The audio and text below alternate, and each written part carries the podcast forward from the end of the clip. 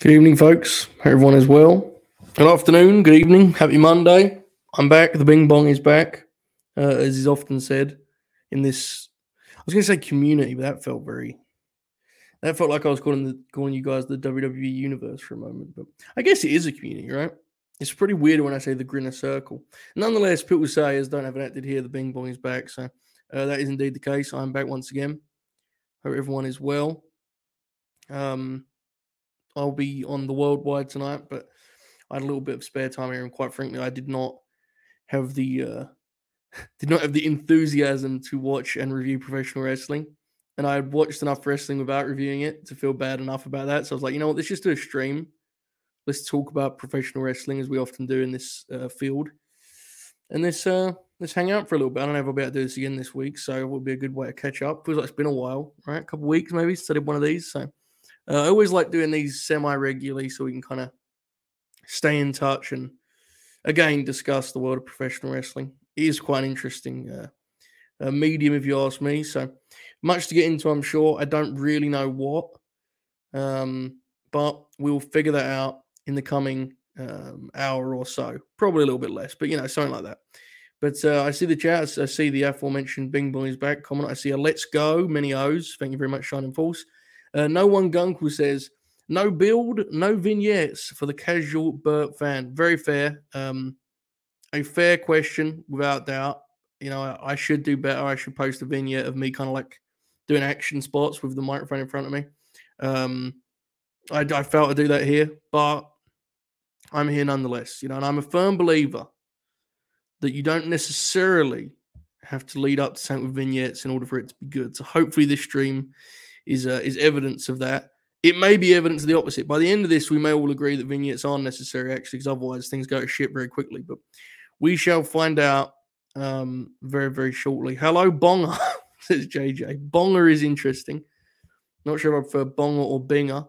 Um, but I've, look, ultimately, I've seemingly embraced Bing Bong. So anything is possible in the land of the late night grin. Um, how are we, uh, Bing Bong, says Bruce Speaks. I'm well. I'm very well. Um, doing good as of late. Doing good. Nice, nice kind of rhythm I'm in at the moment. Feels like I've I've kind of been uh, producing at a more consistent rate than I had for a while previously. I think 2023 has been pretty good thus far for to old Joey Bing Bong. Still a ways to go. Still a lot of juggling, which is hard. Um, adjusting to going from having like quite a bit of time to absolutely fucking none has been really interesting. So it's been an interesting time, but I'm well doing good. Today was good. Um, go up on some work, watch some professional wrestling, watch the whole sorts of professional wrestling, some for reviews and some for uh, enjoyment and pleasure. They're not always the same, unfortunately. I wish they were, but they're not. Um, and I watched Rear Window here this evening, which is maybe my favorite film. You know, maybe my favorite film ever, Rear Window. Just a beautiful picture. So I've had a terrific day. I'm excited for tonight. Worldwide is always a good time here in uh, in the in the Bing Bong universe over on on uh, on Wrestle Purist. So I'm excited. Good times, man. This is true. Bob is who the casuals come for. That's absolutely correct. Accurate. Um, he is a Twitter star, as we know. There are genuinely people who only start watching the distraction for Bob's segment, which is one of the most insulting things that I've ever been told from people that are like now, you know, semi supporters of this platform. Um, but it is the truth. I mean, Bob brings an audience with him. For what we don't know, for why we don't know, but they they come along for Bobby, so you gotta respect it. It is indeed the JJH, the third page of oh my oh my lordy, it's the third page of Larry Bird. Um, I hope you're well, pal. Indeed, incredible movie. Jimmy Stewart is king, factual. Um, watched Scream Six a few days ago. Pumped my fist several times the theater. Me and you both, brother. That was a thrill ride. That was real graps right there. It was a real you know, I'm not one of those people who like I try not to be someone who's so connected to franchises and intellectual properties that I get mad when they go bad. I've seen what that's done to fans of the Star Wars, um, Star Wars, I guess I should say, uh, which you know has been quite the watch. I experienced it to some degree. I have to concede. Last October when Halloween Ends came out, where that legitimately did kick the shit out of me for about a day or so. I need to recover. It took me a while. Um, so with Scream, learning from that experience, I was like, let's just detach myself, no Nev. You know, let's just go in. If it's good, it's good. If it's not, but that all went away when it was good because I was pumping my fist and I was fired up. The big man is back. I yelled many times. Uh, I didn't really yell it. I just sort of muttered it to myself. But um, Bob the Draw, factual. Hello, Governor. Dukes is in the chat. Tremendous. All right. So, I guess my question is what the hell are we talking about today? I don't know, man. I haven't got an answer for it. So, I hope some of you guys do. Um, I watched today. So, I, I need to catch up. Tomorrow, I'm going to be watching the Tokyo Joshi Pro professional wrestling from the weekend, which I'm excited to catch up on. Um, today, I finally got my review of the Julia match out there, which I'd watched a week ago, but I was not even able to write the review, so to rewatch the thing, um, which was a good time, a chaotic time, a hectic time. But I like that from a couple weekends ago. Then I watched um, um, I watched the Bishamon, the Bishamon Okada Tanahashi tag team epic which was a hell of a time. That's one of my favorite matches of the year. I can actually now say that with confidence because I have a spreadsheet. So I have an official top 10. Um, that is in my top 10. I love that match. The story they told there was just terrific. I have a full review of it coming out this week. But, you know, at every turn, Okada would come in and really clean up. You know, he was his dynamic with Goto and Yoshihashi is obviously kind of etched in in recent New Japan history. Yoshihashi even though he's older than Okada, is really Okada's little brother. You know, Okada's return um, as the Rainmaker, he's on his reveal was the Rainmaker was his first match was that interesting affair of Yoshihashi, but since then he's kind of his little brother. And Goto, not really by choice, was always Okada's little brother when they would wrestle. I mean, it wasn't really how it's supposed to be, but he would just always beat the shit out of him, really, and would always sort of big brother him. Um, so with that dynamic, you really had this cool deal where it felt like every time Okada was in there, he was cleaning up on these guys. To be clear, folks, I know this match is like three weeks old, so I'm not breaking any news. Um, but you know, he would clean up on these guys, and then he'd bring in poor Tanner would come in and just it, he couldn't he couldn't you know he couldn't uh, impose his will so to speak the way that the Rainmaker was. Mean, he ain't that guy anymore, unfortunately. But he did have a couple great near falls late, some great kind of moments of defiance from the old days, and uh, fabulous match, around 20 minutes long, perfect pace, perfect length. Really felt like an epic. While I thought elevated Bishamon huge as champs, I thought it really made them feel like a real top tag team in the world, which I guess they are, right? I mean, I don't. This is hard because, like, I don't want to dismiss them by any means, but if you just said to me, you know, if you walked up to me on the street, which would be a bit mad, but if you did, and you went, you know, who's the top tag teams in the world? I don't think I would bring Bishamon up. But I don't mean that necessarily means they don't belong there. It's just I don't think of them that way. This match is the closest I've ever got to me actually as a personally as a fan going, oh yeah, they're they're real, you know, they're a real top team. Um, Yoshihashi is always going to be kind of he's all right, you know, he's all right. But Goto, I'm a fan of, so I'm glad to see those guys doing well. Um, and I love that match. As I said, it was in my top 10 according to the official spreadsheet of Bing Bong. Um, so love that. And then I watched Will Ospreay and Mark Davis, which I liked a lot. I thought it was flawed. I, I, had issues with it, but I did like it a lot. Um, it seemed to me that Ospreay's approach to that match was giving Mark Davis like a showcase as a singles, giving him a chance to really just do all of his stuff, which I appreciate on a lot of levels and is very, very selfless. And to Mark Davis' credit, I thought he absolutely maximized that and, and lived up to it and really shine bright in terms of his offense. However, I did think it made for a slightly uneven match. Um, there was a stretch on Ospreay's shoulder that was kind of kind of didn't really achieve anything. Osprey did the same on a did a stretch on Davis' knee, which they came back to at the very very end. But other than that, kind of floated around aimlessly, which was a shame because the work was spectacular for that, as you'd expect. Um, the finish, I thought they they was they went from one extreme to the other very very quickly if you watch the match, you know what I'm talking. May know what I'm talking about. Where it felt like Ospreay was really on the ropes for much of the final stretch, um, and then it completely flipped, and all of a sudden Davis was on his last legs, and it kind of was jarring in that way. So liked it a lot. For it was just a little uneven, unfortunately. But I did watch that, and that's another review coming uh, later this week. As I said, going to catch up tomorrow on Tokyo Joshi Pro. Also watching a lot of old graps, which I'll get into if I have some time. But let's revert back to the chat. Um, I'm seeing a lot of love. I saw a lot of love for this one. Mizuki and Yuki, I saw a lot of love. Uh, it appears Chad Gable is going to get this post Mania singles run. Not sure how valuable that will be now that he's 37 as opposed to when he was 29 30 when he first came out. Yeah, it's a shame that you know it took them so long. And again, this is one of those things that we've we've talked about a lot where it's like the it it just can't be overstated just how extraordinarily incompetent Vincent McMahon was. You know, Chad Gable just kind of floated around aimlessly. He was in multiple teams. He came up with Jordan, and then he was put in a team with Roode. No, my apologies. Then he was put in a team with Shelton Benjamin. Then he's put in a team with Roode, and all of those teams, like none of them, stuck in the memory for main roster crowds because they didn't get used that way.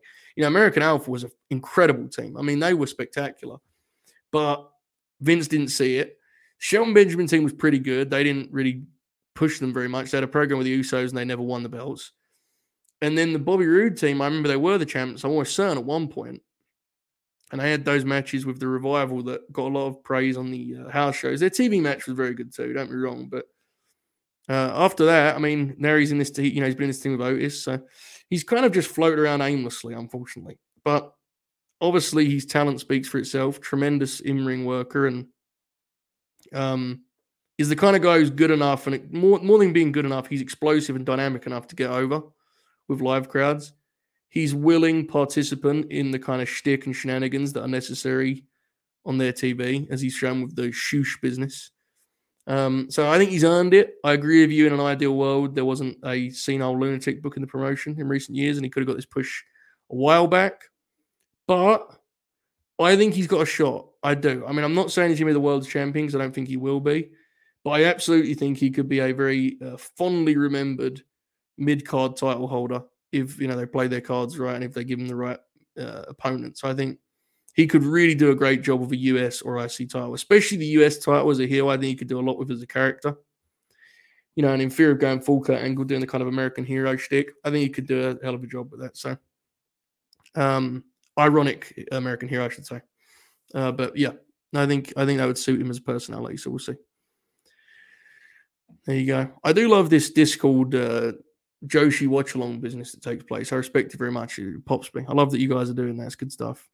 Can't wait to see this. Miyu, Miyu Watanabe is one of my favorites to watch. Uh, and Rika Tatsumi, right, is I want to say I've compared her to Hiroshi Tanahashi. Almost certain I have. So, real graps. Um, hello, Cody. Hope you well, mate. Talking graps here. Uh, what do you think the FTR are going to do? Um, I think they're staying in AEW. I think it's more a matter of how they present that, you know. And I, I've talked about a lot in terms of I think they're going to do career versus title, or you know, you know, career meaning will leave AEW if not. I'm not convinced that anymore. And at this point, I don't really know what any of this has been leading to or what the point of it has really been, to be quite frank. But I can't really critique it in that regard because I haven't seen it yet. So maybe by the end of it, I'll say it was actually a good work to me, I think they may have gone too hard at one point and they came back so early before their contracts expire. Because I'm not even, you know, I don't really buy it all that that's still a thing. Um, to me, anyway, they've kind of called themselves and like the, the wins kind of, you know, like people have had enough. They've kind of moved on. But it doesn't uh, it doesn't drive me nuts. I'm not mad about it, like many are, though I understand why. Uh, but I think they're going to be in AEW as the top babyface team for the foreseeable future. Indeed. My God, spreadsheet bing bong. I freed myself from the pri- from that prison this year and have subsequently watched very little 2023 wrestling, all old stuff for me right now. I'm listening, listen, man. I'm going nuts on the old stuff. Coliseum video fed, fucking just random world championship wrestling whole shit. Watching so much Bret, man. I was watching today Bret and Razor from Rumble, which I hadn't seen in a long time. Just I just I love that vibe. Bret in that setting is just one of those perfect deals. Um, nonetheless, while we're here, I pull up my spreadsheet. Um, I'm looking here. I was trying to find. Hmm. Kento Miyahara is in my top ten three times, folks. Three times. Is the second my second favorite match of the year with that famed tag on January 22nd. The Yuji Nagata match and the uh, Yuma Aoyagi match. I'm sure I messed up the pronunciation of, of Yuma's name. I apologize. But uh, free appearance for Kento Miyahara. I bring this up simply to say My God, that guy is so great. I've got a list on on uh alongside it of like the cage guy, the cage match match, the cage cage match match guide for Kento, and I'm, I might I might do a little review series going through his best stuff. He's he's been incredible this year. So anyway, yep, I agree with you. I'd like to see Bishamon get a big match at the Forbidden Door also. Uh, Sting is working Dynamite this week. I've seen the six man, right? Yep. He's working Kip Sabian. Kip, Butcher, and Blade versus Orange Darby and Sting. Good shit. I'm glad to see Stinger back. Um, you know, I, I was I was kind of intrigued by their absence from from the uh, Revolution pay per view, but uh, glad to see he's back. He looked a little stiff out there in the in the in the Muta match, so hopefully all is well and he can he can kind of wind this run down, wind this great career down in style. Of course, also it does feel relevant to mention that tomorrow night at 8 Eastern, we're going to be doing the Green Grappler Sting. We always have, there's always something weird that happens when we do one of these. So um, that's tomorrow also. So there's a little preview for you before Wednesday. Yes, Mark Davis pole driver is awesome. Do any of the Fleet House show matches have you looking for a fan cam? Uh, no, they didn't. I have to concede. Um, the only one I might try and watch at some point is Jeff Jarrett and Brian Pillman Jr. Um, because Jeff Jarrett is awesome, and I'm intrigued by like, you know, what Brian Pillman Jr. does in a house show match with Jeff fucking Jarrett. It sounds like an insane task for him. So uh, I may watch that at some point for you know for studying purposes. I wanted to take interest in the Anna Jay match. I've heard many different things that suggest I should not, so I'm going to just leave that and park it there. Um, trying to think what else. Hobbs and Daniels, maybe. That's got a nice house show flavor, but not really. I mean, everything I heard about the show was great. It wasn't a card that I was, you know, I did have fears that they would announce matches or do matches that would make me like actively upset that I couldn't watch them. Did not have that. So a win in both columns, honestly. People that went had a great time, and those of us that wasn't there wasn't, you know, sweating bullets at home. So good times. They drew a hell of a house too. They drew like nearly four thousand people, right? Over three anyway. So hell of a house for a house show. Um, yeah, it's interesting. I don't know. I'm always intrigued by the um by the by the range of Billy Ospreay takes. It legitimately interests me. I enjoy watching him a lot, so I can't, you know, but it just interests me. Sting is back, factual. Sting coming back following a Butcher and Blade house show segment is the realest of grabs. True, absolutely correct. The Stinger. Uh, I can't believe I'm saying this, but FTR should probably lose. You can't have Darby talk shit about talented bitch on uh, Twitter uh, and then put the belts on those people. Why I the only one who sees insanity in that? Um, no, I don't think you're the only one. I just, you know, it's like it's Twitter in it. I mean, that's why I'm kind of like, as much as I get why people laughed at and thought it was funny, that's why that that direction of the promo was I wasn't my favorite because it's just I just think people really overestimate how many folks are actually aware of that shit happening, you know. And I'm on the other I'm on the other extreme where it's like I always show my dad. It's obviously he doesn't know. Dude's in his sixties. He's not gonna be like, oh fucking hell, Tye Dillinger's just got it. You know what I mean? But I do think there is a much bigger. Like I think that is such a small section, and that's why I was hesitant about Darby there. Even though I thought it was like you know got a good reaction, and he's he's Darby, so it is what it is. But that's kind of why, because it kind of make it kind of puts a weird like tin on a, on an act like that. But I don't think it ultimately matters, to be honest. But that's just me. Um, he got a hell of a reaction, did Darby, if nothing else. But I didn't love the content for that reason that you're kind of mentioning there. But nonetheless, I have no real interest in debating Twitter discourse, so I'll just let it. I'll just let it sit there. Really. um, I think everyone's debated discourse enough over the last week right, about me doing it. Um, I saw a lot of BTE talk. I'm with you on the elite BCC if you being interesting. Definitely got my interest. I want to get the big matches though, man. That's what I need. Need the big matches. Um, God bless. Real graps. Good times, man. Exciting times in in the professional wrestling. Kento rules factual. Need the Hobbs CD fan cam. Yeah, that one is definitely a good one. I'm really bullish on um really really bullish on on Hobbs. I, and like you guys know, I've been this, I've been on this kind of train for a while. I'm not the only one. I'm not to try and present it as though I saw something no one else did. I think everyone knew it that he was capable of it, but I really think he's a player. Like he's not like a he's not um, maxed out who he can be as a worker at all yet, and I think you can already see what he's capable of. Um, Dukes pointed out actually on Fleet Week, and he's right. The the heat segment on on Friday, uh, on Friday's Rampage was a little stretch thin he would be best served right now to 10 minute shootouts, I think, where you just go back and forth. Um, as a big man, he's going to have to get more comfortable leading one of those and being compelling throughout and sprinkling crowd work and doing all that kind of, um, you know, bringing all of that sizzle to the steak, so to speak. But I think when you see him go head to head with a guy like Rey Fenix and they trade bombs, I think you see his comfort in that scenario. And it's like, that's very encouraging to me because – I think a lot of guys with his style would try too hard to match a Rey Fenix in what he does. For example, I'm not trying to knock the guy, but for example, if if Brian Cage would trade bombs with Rey Fenix, while I think it would be very exciting, he would do like tit for tat high spots with Rey Fenix. Powerhouse Hobbs' take on the big finishing stretch for Rey Fenix was, I'm going to slam you through this mat. and he would catch him, and he found innovative ways to get into his power spots, you know? And I thought that was a really encouraging sign. And I think it's important to remember when you watch Hobbs, like he's not a kid, you know, like the guy's been wrestling for a long time now. Um, he's new to this stage on some level, not even really that new on, you know, he's been on TV now for three years, but he's new to getting a push on TV because they've it took a long time to really go in this direction.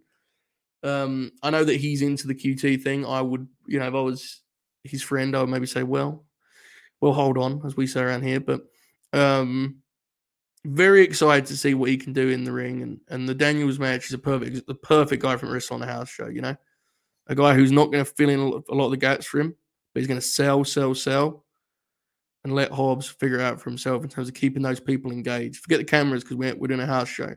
You have six minutes to work a body part.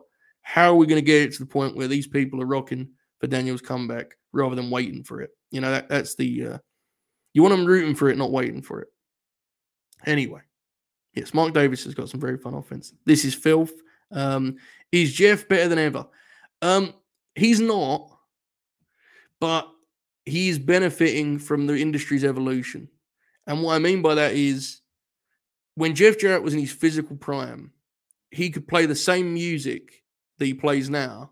I probably shouldn't do a music analogy considering what his gimmick was. But what I mean is he could do the same match he does now, and it would be tiresome and you know uh, overdone and oh like you'd kind of roll your eyes at it because at once upon a time not that long ago the kind of match that jeff jarrett works was just the industry's go-to main event horseshit. You know vince russo had made it that way.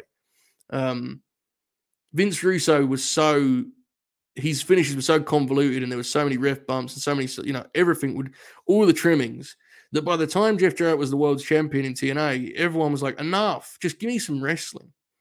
Now it's gone the other way around, where it's like while we get a lot of screw finishes, Jeff is a master of that genre, right? That little subgenre of like theatrical bullshit wrestling finishes. And no one really does those well anymore. Roman Reigns does a lot of them.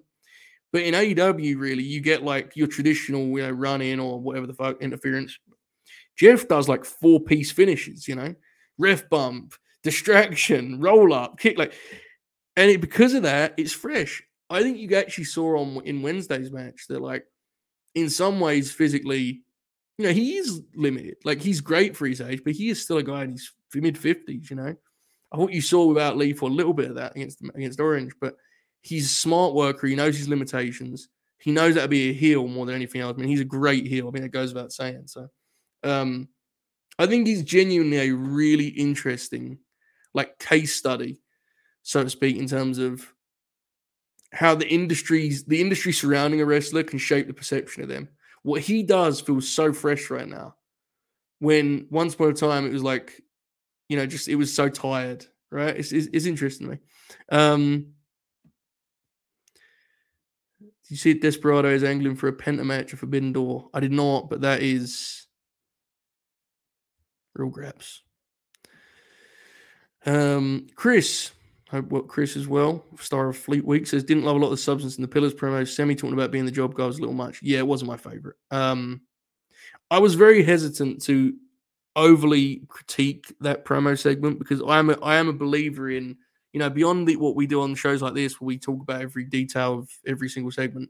It's like I am a firm believer in the notion that core promo is very much a matter of delivery. Know, I think some of the best promo guys ever spoke a lot of shit, but they cut great promos because their delivery was such and the people cared about them. So on that level, I, I was positive about the segment because I thought it was four guys, three of which wouldn't have been able to cut that promo before, talking confidently and presenting themselves in at least some way as a player, which I you know I, I appreciate and I think is a very positive sign for the promotion. So a big thumbs up there. The content, though, I agree with you. Um, Sammy the job guy, bump guy, I think is just an objective miss. I wouldn't have gone that way. Um, the part of it that I struggled with initially, but have slightly excused him for, whether I should or not, I don't know. But I was kind of baffled by the way that he he was seemingly presenting himself as like not the promotion's choice. And I've convinced myself since then that, that was just him being a heel because, of course, he should be full of shit. He's a heel, you know. But watching it when I first saw it, I was like, this is a strange way for me to perceive. It almost felt to me like Sammy should have targeted Jack and Darby more so that he could keep his heat as a heel, you know? It's an interesting promo, I'll say that. But it got over huge. People wanted to see the match, so that's what you can do. Maybe Darby mentioning people who complain on Twitter's deliberate build to Sting and Darby versus FTR. Maybe, but um, that would be bad, I feel. Doing references to um, doing references to twitter.com to start feuds. I'd rather they not. I'm not saying you're wrong because they've, you know, that absolutely feels something they might do, but I, I would have my doubts personally. We shall see. Um, definitely like Fenix got the, the wind taken him a little bit. He had a big mark on his back too, big like scar almost was forming. It was something. Um, yeah, this is fair. Death match between Desperado and Penta will be something. Who's got the most potential out of all the big men in AEW? I think Brody could be the promotions version of Vader if played right. Um, as a worker, it's Brody. Um, I think Brody would be. I've said this before. I don't mean this is a knock of who he can be in the US, but I really think he should, you know, try and get in front of those Japanese crowds and somewhere or other as a guest on occasion because I think he really could make some money there. Um, he's a perfect mix of a guy who can do flashy stuff but seems to understand that that's not what he should be doing all the time. So as a worker, I think Brody has the most potential. As a star, he's a little bit. I don't know. He's. I don't know if you'd. I mean, he's not a particularly tall guy, but I consider him a big man because of his frame, and you know he's called Powerhouse Hobbs.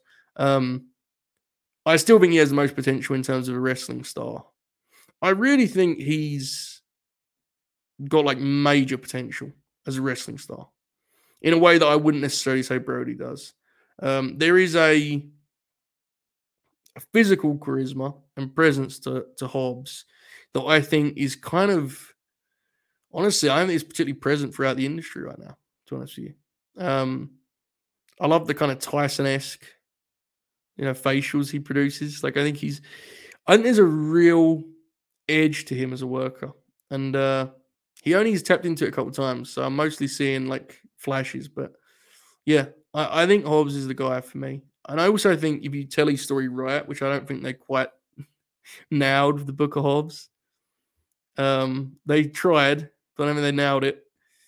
I still think ultimately you could then flip him as a babyface and he could get over huge as a babyface because he's not too big where he couldn't be one. That's the other thing. Like some guys are so big where it's like it's so hard to get heat on them. Hobbs is not that way at all. You know, I think he could be a fucking awesome babyface. So Hobbs is one of my one of the guys that I would circle personally. But I think the world of Brody King also. JJH, what is the verdict on QTV Grin or Grimace? It's a big time Grimace for me. Um, I thought it was quite bad. I get why people liked it, so I'm not like trying to knock anyone who did. I, I understand it. I'm not here to say it was like an you know objectively terrible. I'm not doing that. I'm just saying on a subjective as a person as a fan, it's not what I want on my wrestling show personally. Um, it reminded me a lot of like it gave me some NXT 2.0 vibes to be real. Um, I hate the wink wink stuff with Batista, and it's like, yes, I understand. You know, I'm I'm aware this is a reference people make. It just not not for me. uh, which I think a lot of you who watch these shows know that. That's not a surprise. Um, doesn't mean there's not a place for it. it just means it's not for me. But the only thing I would genuinely say I disagree with is Hobbs being involved in it. Now, I'm aware that Hobbs wanted to work with Q, or at least as I think he said he wanted to be with Q. I don't know. Someone said that to me, but um, I haven't even got an issue with him being with QT. Jack said this to me, and I actually agree with him, which you know, it happens. Um, you know, it's like I don't even mind him managing Hobbs so much as Hobbs being in that skit. I thought was like a real misstep. Like I just wouldn't put him in that. You know, I, thought that was a mistake. Um, so yeah, a grimace for me. Do I think there's maybe a place for it? Perhaps. I don't think that place necessarily needs to involve Powerhouse Hobbs. That's just me personally. Um,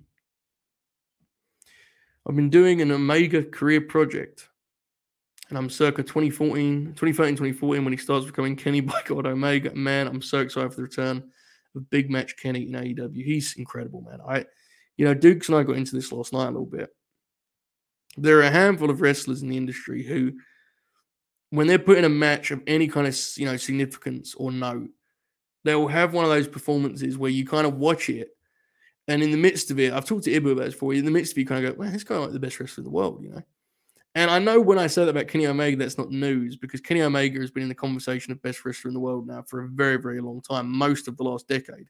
Um, however, he has had more of those moments for me since returning than he did perhaps in AEW before he left.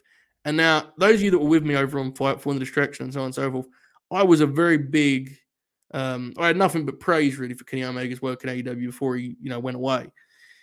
But you could tell he was beat up, right? Like it was obvious, as great as he was, and as much as he kind of, in a lot of ways, limited his game to the raw ingredients for much of the end of his reign. Um, he was, you know, uh, working within certain restraints. And I think they've kind of been gone since. I think he's looked spectacular. I mean, part of it is that physically he just actually looks great visually, which helps, uh, rather than sort of looking in pain out there. But he looks great visually, but his work is so explosive again. You know, it looks like he's gone back in time to me to like 2017 or whatever, 2016. So, um, remarkable wrestler. You know, I'm with you completely. I, am all in on seeing him get some big singles again. I really want this Bryan rematch. You know, that was one of my favorite matches in recent memory. It's one of the best TV matches I've ever seen. Him and uh, him and Bryan at Arthur Ashe, unbelievable match. So I, am with it, man. Let, let him loose, and that starts with Vikingo, which is hell of a deal. So lots to look forward to, hopefully, on the Omega front. The Guns reign as a whole is strange. You get the idea of heel chance for Heat, obviously, but here it seems like they've deliberately called off the whole tag division.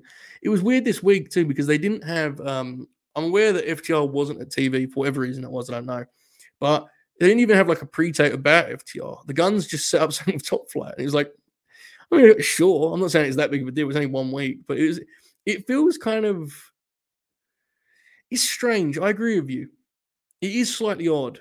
Um, in terms of them calling off the tag division, I kind of think that's just a result of where the division's at. To honestly, like I, you know, I've been consistent. It's not drive everyone nuts about the heel team thing, but it's you know, it is true. It's like the team, the tag division is just not what it was, you know, and that can change the same way it changed in this direction. It could change the other way. So, yeah, I'm very ready for the for the FTR to get those belts. Quite frankly, um, Fuse Nova has resubscribed with Prime, been with us now for nine whole months.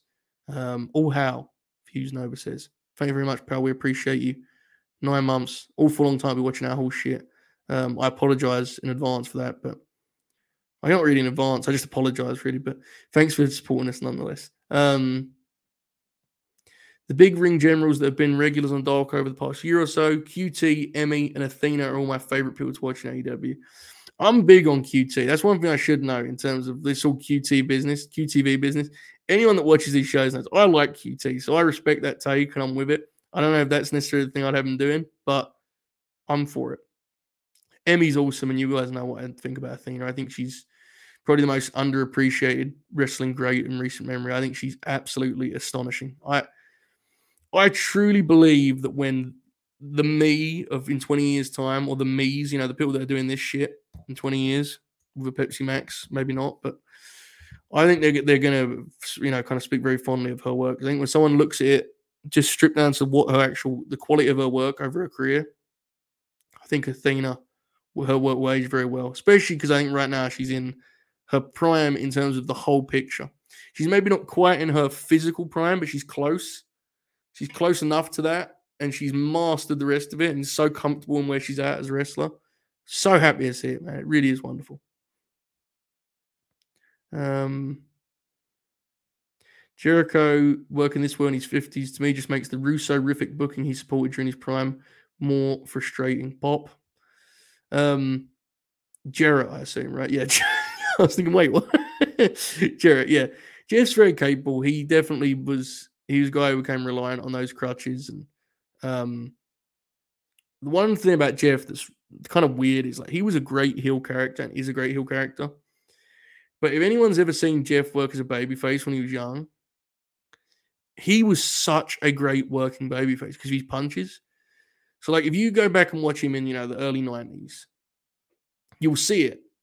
And then if you jump to 2008 or 2007, around that range, when he wrestled Kurt Angle as a babyface, it's still there. He spent all those years as a heel, and when he, as soon as he went back to babyface, his work was the same way as it was in the early 90s again. Really capable worker. He didn't always turn into like an, you know, what didn't exactly result in like an epic match catalog, but I definitely think if he came at a different time or his career could be, you know, like tested in different eras, I do think in a lot of ways the era he was in lent, put him in a di- push him in a direction, and his desperation to be a top guy, especially, pushed him in that direction. And I think it kind of, in, in some ways, limited the quality of his work, even though he's had a, obviously an incredible career. Um, nonetheless, also been watching Peak Bullet Club Ferg, and it's unbelievable stuff. The heat that guy got, and it's just made me so mad at how badly the Fed fucked it with him, how much influence he has that is uncredited. He had that is uncredited, and, and about how that shell of a, a, Bullet Club is kept on life support by New Japan. But OG Bullet Club, one act. Yeah, it was really cool act. And, you know, um, Finn or Fergal or Prince Devitt, um, any of the above, he really did pride himself on being a heel too, which which quickly kind of diminished as the act went on. I mean, AJ was a heel for a bit. When he worked the G1, I think that was kind of the end of that. They just cheered him. And it evolved and they added so many people. And like especially as you, you know, once it began to evolve into the elite, those guys have such a even when the Bucks are their most obnoxious, they wrestle in a way where the crowd will really kind of warm to them because they're just so fucking dynamic, you know, so exciting. Um, so yeah, it definitely changed. It's Bullet Club's a weird thing for me because I I'm like always in the middle of it where when people actively shit on it, I'm like, man, Bullet Club was really important, you know, it really was significant. But then on the other hand, when someone says it's like the best wrestling faction, I go, well, hold on. Let's not get carried away here, you know. So um in terms of Finn, while his injury is a huge what if of the era, like what happens if he doesn't get hurt and he could just be the champ of Raw post brand, you know, re- redraft, rebrand split. Um, you know, it's definitely like one I you kick around sometimes. I'm as I've told you guys a million times. I'm doing this. Uh, I'm doing this real world's champion thing, and I've got Finn. Finn has a couple different chapters come up as NXT champ, and I mean he really was, you know, a world champion when he was the NXT champ the first time around. Um, he was defending that belt like three times a week at times, you know. US tours, international tours. That was their first time NXT was really on the road and Finn was the champ. Him and Bayley were like supporting aces, you know. Um, and I say all this to say that when I was writing that, I, I kind of pondered it again, like where, you know, how things kind of went for Finn. And it does feel like that injury is like a, it left a lot of money on the table for the dude. But, but, while I agree with you on that, and I agree with you that he doesn't get the credit he deserves for a lot of things, I do think it's always worth having perspective in terms of he still had a hell of a career, you know. Um, maybe didn't reach the heights that we believe him to be capable of, or that we think if if luck had been on his side, he may have reached. But man, he's still been, you know, a relevant guy in the industry for some time, right? I mean, Bullet Club was this is 10 years now this year, right? 10 years. Two months, it'll be 10 years since Bullet Club. And he has a career before that, let me be clear, but I'm just saying it's a long time. Um, been an interesting race to watch though. He's got a Hell in a Cell match at WrestleMania, so hopefully that's good. Um, yeah, Le- Lucha Bros versus Desperado and Hiromu would be pretty beast. That's fair. I do love the crowds barking along with Brody. That's good shit. Real graps. Um, if Satnam ends up being good, Pop, he'll hands down be the best big man. Random fault. Imagine Tanahashi versus Satnam at Forbidden Door. Tanahashi versus the Giant is just personal pop for me. Now, here's the deal. Eve, Eve, the big man Paul White wants to wrestle again. How do we feel about booking him a first class flight over to Tokyo? You know, Sumo Hall, Hiroshi Tanahashi and Paul White. They got like one knee between them.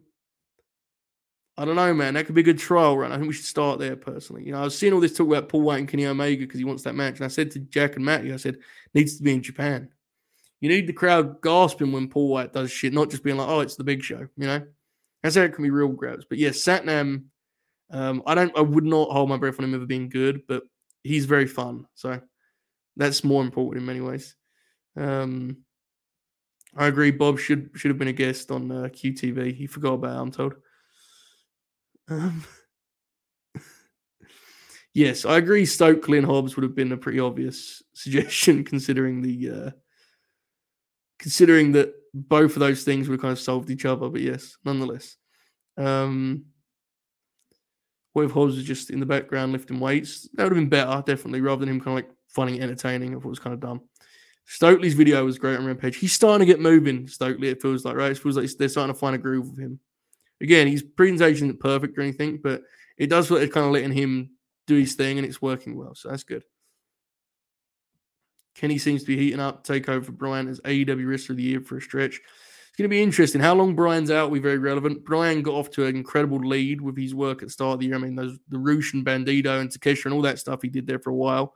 Um, but if he's away for a long time, and obviously I didn't even mention the MJF match, which is one of the best matches in promotional history. But if he's away for a long time, that could change.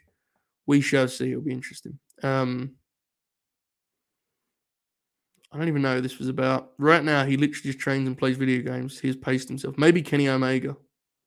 I think. Probably Kenny Omega. This was like 10 minutes ago. Um, I wonder if we get some IWGP US title defense on Dynamite. A good way to give us the Hobbs match and even the elusive Shingo match. The, sorry, the Cobb match. Yeah, the Jeff Cobb Kenny match, I think you can, I wouldn't say expect, but I do think it's pretty likely. Genuinely, yeah. I do. Um, I think it'd be a cool idea for sure. Just to get Kenny wrestling. I like it a lot. I mean, when we are talking about the great in ring guys the last 20 years, we talk Bryan, AJ, Samoa Joe, maybe Claudio. Kenny should be considered in that category too. I agree. Sometimes I do not put him in that group because I always think of him, and I think this is not necessarily unfair because I'm not massively educated on his pre New Japan work, but I do think it's fair to put him in the last decade rather than the last um, 20, last two decades. Now, that doesn't mean he's not as great as those guys. He's greater than, I would say, honestly. I'd honestly say at least two of the names that are there, probably three. Um, but I just always list him differently. Sometimes it, people think I'm leaving him out because I don't think he's as good. It's just it's not that. I just think him as the next generation. You know, I know you're not doing that page, Larry Bird, but I just wanted to explain that quickly. Um, yes, the rotation method is not perfect. I would agree regarding Tony Khan's booking. Um, why Toby Suicida asked, why does Tony Khan hate me? Because you don't show up for Fleet Week, bro. That's why. Here's what it is, you know. He's more of a Dukes fan. Um. Okay.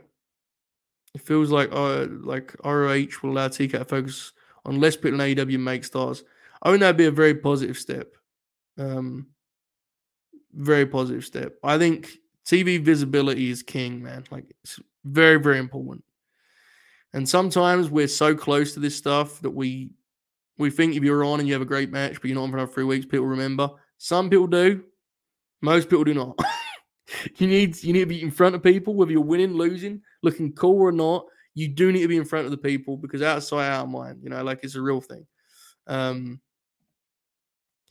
yeah, I, I, do think Athena and the outcast thing is probably going to happen, which is, you know, well, we'll see what happens. You get what you get. If she's in War Games, I can look past the segments that will inevitably come with that. Oh, there you go. Exactly the same thing I just said. Um, watching with a non-fan has highlighted how much being on TV consistently matters above everything else. There you go. Thank you. That says it much more, much more eloquently than I just did. So that's that's that's where I was headed for sure. Um, yes, Jay White definitely took a lot from from Finn, absolutely, and kind of return the group uh, in that direction accordingly. Um, imagine Finn had one final Bryan like run outside WWE to remind everyone who he was. Not impossible at all. You know, I, I say this a lot, and I'm very hesitant to talk about. I don't want to do like the kind of I don't want to relish in it or do it like some sort of grim reaper because I see people doing that and I think it's kind of gross, quite frankly. But look, it is what it is, folks. There's a chance that in a couple months here, Vince is the one running the show again. I, I sincerely hope that's not the case. Genuinely, I don't want that to be the case at all. But we have to be honest; it's a possibility. You know, there's a lot going on right now, and the sale looms large. Um, and in that scenario, I think Finn's place in the company is a lot less clear. With Triple H, I think he'll always be figured in because you know he's been one of Triple H's best soldiers previously, and he obviously likes his work a lot. Vince seemed to blow hot and cold on Finn. He would see it and then he wouldn't. He wouldn't. You know, it was the whole thing. He is a guy in his forties, and Vince is prone to just waking up and saying he wants to do a youth movement one day. So I say all this to say, you never say never. That stuff can happen. Um, if you know the choice is that or WWE not being run by Vince McMahon again, I would I'm happy to have Finn just just stay in WWE because I don't want that. Honestly, man, I, I get why people have fun with it. I'm not here take anyone's fun away. People can get their tweets off, but in the position I am in, I don't want to do more shows, you know, of the ilk that we were doing a lot of when Vince was in charge over in WWE. I thought it was it was not very fun. Um, so we'll see. But I would certainly like to see the matches to, to respond to your point. White and Satnam versus Hikuleo and Fale. Forbidden Door, my God. Real grabs. Um, yeah, Satnam took the Fameasser and it was fucking incredible. Um, here you go. JJ said, yes, was just saying that's why Kenny is looking so strong and explosive. He's pacing himself very well. He also went to Winnipeg early to see family and avoid any major travel drain. He's a monster. Can't wait to see this solution match. Yeah, it's going to be spectacular. It really, really is. I agree. It's great to see him doing well. Um, so this is an interesting scenario here. Uh, it'd heat someone up take out Hook and have Stoke pin him, but it doesn't feel like a TK move. I'm thinking about this because I agree with you. I don't think they're going to end Hook's uh, uh, you know undefeated streak that way. However, in the in the realm of traditional grabs, it must be said that the scenario they've set up here is absolutely suggesting, to me anyway, that Stoke may have something up his sleeve. Now, I'm going to be clear. I don't think that's what's going to happen. I think Stoke is just going to get the shit kicked out of him, which is fine and probably the right move. But in traditional professional wrestling, in the traditional professional wrestling playbook, Hook would just about beat him and something would happen. There would be a twist in the tail that would set up Hook's next piece of business. I am intrigued if we see that on Wednesday. I don't expect us to, which is not a criticism. I just don't expect us to because the reason that is being mentioned here in terms it doesn't feel like a TK move to end the streak that way, which is probably right. But I do I do think that's something to watch for. Okay. Um Demon Grin is fantasy booking switching the spray paint uh, for a flamethrower, which is interesting. Um, to me, it feels like getting the EVP role has made the elite uh, feel like their careers are winding down when really, as the first time on big t- big time US TV, it should have been the meat of their mainstream career. Yeah, I actually I do agree with that. Um, I do think some of it is. I do think some of it is like reliant on kind of, um, or as a result at least of how the guys feel physically too. Though you know, I think they're pretty beat up. Kenny looks refreshed, which we've talked about, but like the Bucks talk a lot about, and I know wrestlers work and whatever, but every time the Bucks have like a big match, they talk afterwards about how, how few of them they want to have more of. You know, like they're beat up, man. Like the Bucks have been going hard for a long time, so I don't think that's part of it as well as the EVP roles. Like this is their, you know, once upon a time, guys would do all this sort of stuff, and then they would head up to New York and, and make their money as a as a veteran wrestler. That isn't what the elite are doing because they're producing an incredible rate and having this like you know having these great matches every year. But I definitely got the sense personally that after the tag title run for the Bucks, it was kind of like that was our big run. You know, they had the belts for what? Um, I won them in November and dropped them in September, so like 10 months. Quick maths there from Bing Bong. but they had the belts for 10 months. And it did feel to me like after that was almost like, right, we're gonna have fun now because that was a real run, especially because a lot of it was at dailies and so on and so forth. You know, I mean, that was to me that was the most uh, impressive front of their careers because of the range they showed. I mean, they've had better individual matches and such, but they showed so much range just into every opponent. And it felt to me like after that there was a switch, which are still, I mean, they still have great matches. I'm not saying they're phoning it in because they're not, but I do think it's different. Kenny's a little bit separate situation to me because the the time off seemed to have, you know, opened up a lot of room for him to be a, t- a real top guy again. I mean, he is the top guy, but I mean, like a genuine centerpiece of the show. Question for the Bing Bong: If Blood and Guts is BCC and Elite, who is the fifth guy on both squads? Um, Samoa Joe is on the Blackpool Combat Club, and Takeshita is on the Elite. Samoa Joe, I've said this before. I'm going to do it one last time here. Samoa Joe and the Blackpool Combat Club is an obvious fit. Um, number one, it, it suits him a lot as a wrestler at this point in his career to be a guy involved in tag multi-man scenarios. I think that would really help him to extend what he has left. No, more specifically, he's as much of a Regal guy as any of these dudes.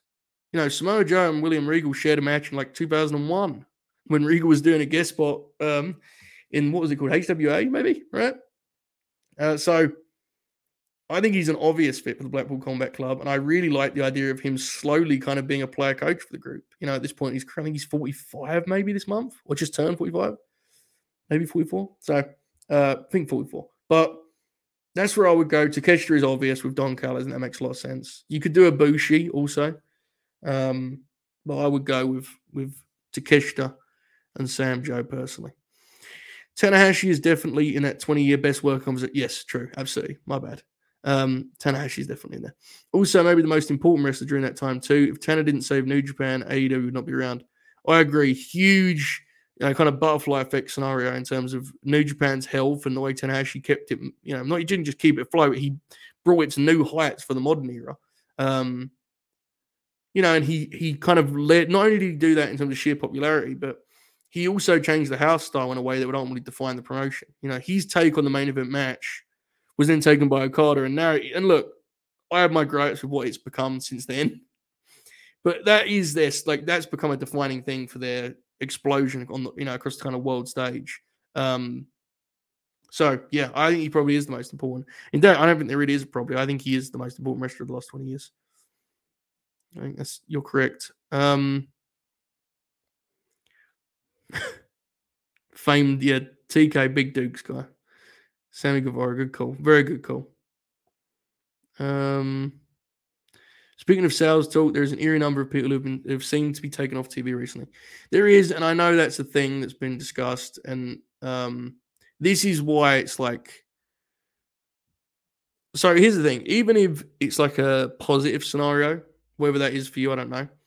But like, even if a sale is going through and Triple H is going to stay in charge, and it'll be say it's to I'm not saying it is because I don't think it would be at all, but say it's the Comcast and NBC Universals, they're still in that family, and you know nothing really changes. What I'm saying, there will still probably be cuts because it's a sow, and you know things will be looked at differently under that lens. Um, I think there are some guys concerned, from what I can gather, which sucks. Um, you can't avoid it, but it sucks, right? Like it's a shame. It's one of those things. We'll cross that bridge when we get to it. I that's just you know, the big thing for me, folks, is, and again, I'm not trying to take anyone's fun away. I'm only talking to myself here, but it's like, I just think when you look at AEW right now, we're talking about what we're talking about in terms of more TV time for key guys and staying consistent. It's like, I know how you guys feel. I don't think AEW needs more top wrestlers necessarily. I'm happy for them to get them and see, you know, see them on the shows, but I don't watch Dynamite and go, man, they're a little short on talent, you know? And it's like, there are versions of this Sal that put Vince in charge, where I think the industry could get like really dangerously uneven. Because I think we saw in 2020 and 2021, like what was Vince was at a point there where he didn't even like the roster, you know? He would just cut guys mid fucking push and mid program. It's like, I would rather we not return to that. Regardless of Vince, there'll probably be some cuts as part of the game, unfortunately, is what it is, but we shall see. Hopefully, everyone lands on their feet. That's all you can root for, really. Um, agree with Ish. Yeah, I hope Schiavone hasn't seen Vikingo either. He'll pop huge. Stoke with the FTW I would be uh, real graps, absolutely. Um, um, Demon Grin on YouTube is dead. My God. Oh no. Random rebrand to one of my favorite Wrestle Grap Talk podcast. Can't wait for you to see. This is big news, folks. Demon Grin is rebranded. There's nothing sacred anymore. Good lord. Um, Jay White being Stokely's guy would be fucking incredible for so many reasons, good, bad, and in between. But the fact that it would be Jay White and AEW popped me, so we'll see. Um, Stokely in an if it just things in a vacuum, I agree. Stokely and Kenny would be, would be tremendous. It's probably not ever going to make sense in this timeline we currently exist in, but it just in a vacuum, if you had just the pieces of play, that would be a sweet fit for sure. Um, okay, one was I. Uh, okay, last couple of things here before I bounce, folks. Get ready for the worldwide. If Claudio beats Eddie in a couple of weeks, Moxley bringing in Eddie for the match will be a fun way to redo last year, and you can use it for the Eddie Claudio feud. That's real graps. I like that a lot. I'm not sure I, I think there's a good chance of happening, but doesn't mean it isn't a good idea. Ben says that's why Oracle is off the grid as a regular. Talks with the ringer, heating up.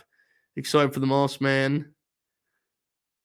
I don't even know. Yeah, cool. Works for me. Um, and then third page of Larry Bird said Oracle is not a ratings draw. He appeals to a select number of perverts. This is true. Uh, and thus can only be described as wrestling conversational contents. Timothy Thatcher. All of that's true. Agreed. Um, Dave Finlay or Sanada. Who's winning the cup? Bullet Club 2000 or just five guys? Bro, let me tell you something. That is one of the most embarrassing things I've seen in some time. That match graphic when I saw that tweet where it's like, it's time, the final of the. Because I'd kind of seen it was whittling down and I wasn't particularly enthralled by the names that were left. But actually seeing it in front of me, like the final, Sanada and David, come on, man. What are we doing, you know? What happened to real graps? What, are we doing around here? Very, very sad. Um, I guess Finlay will win. I don't know. Who gives a fuck, right? Ultimately.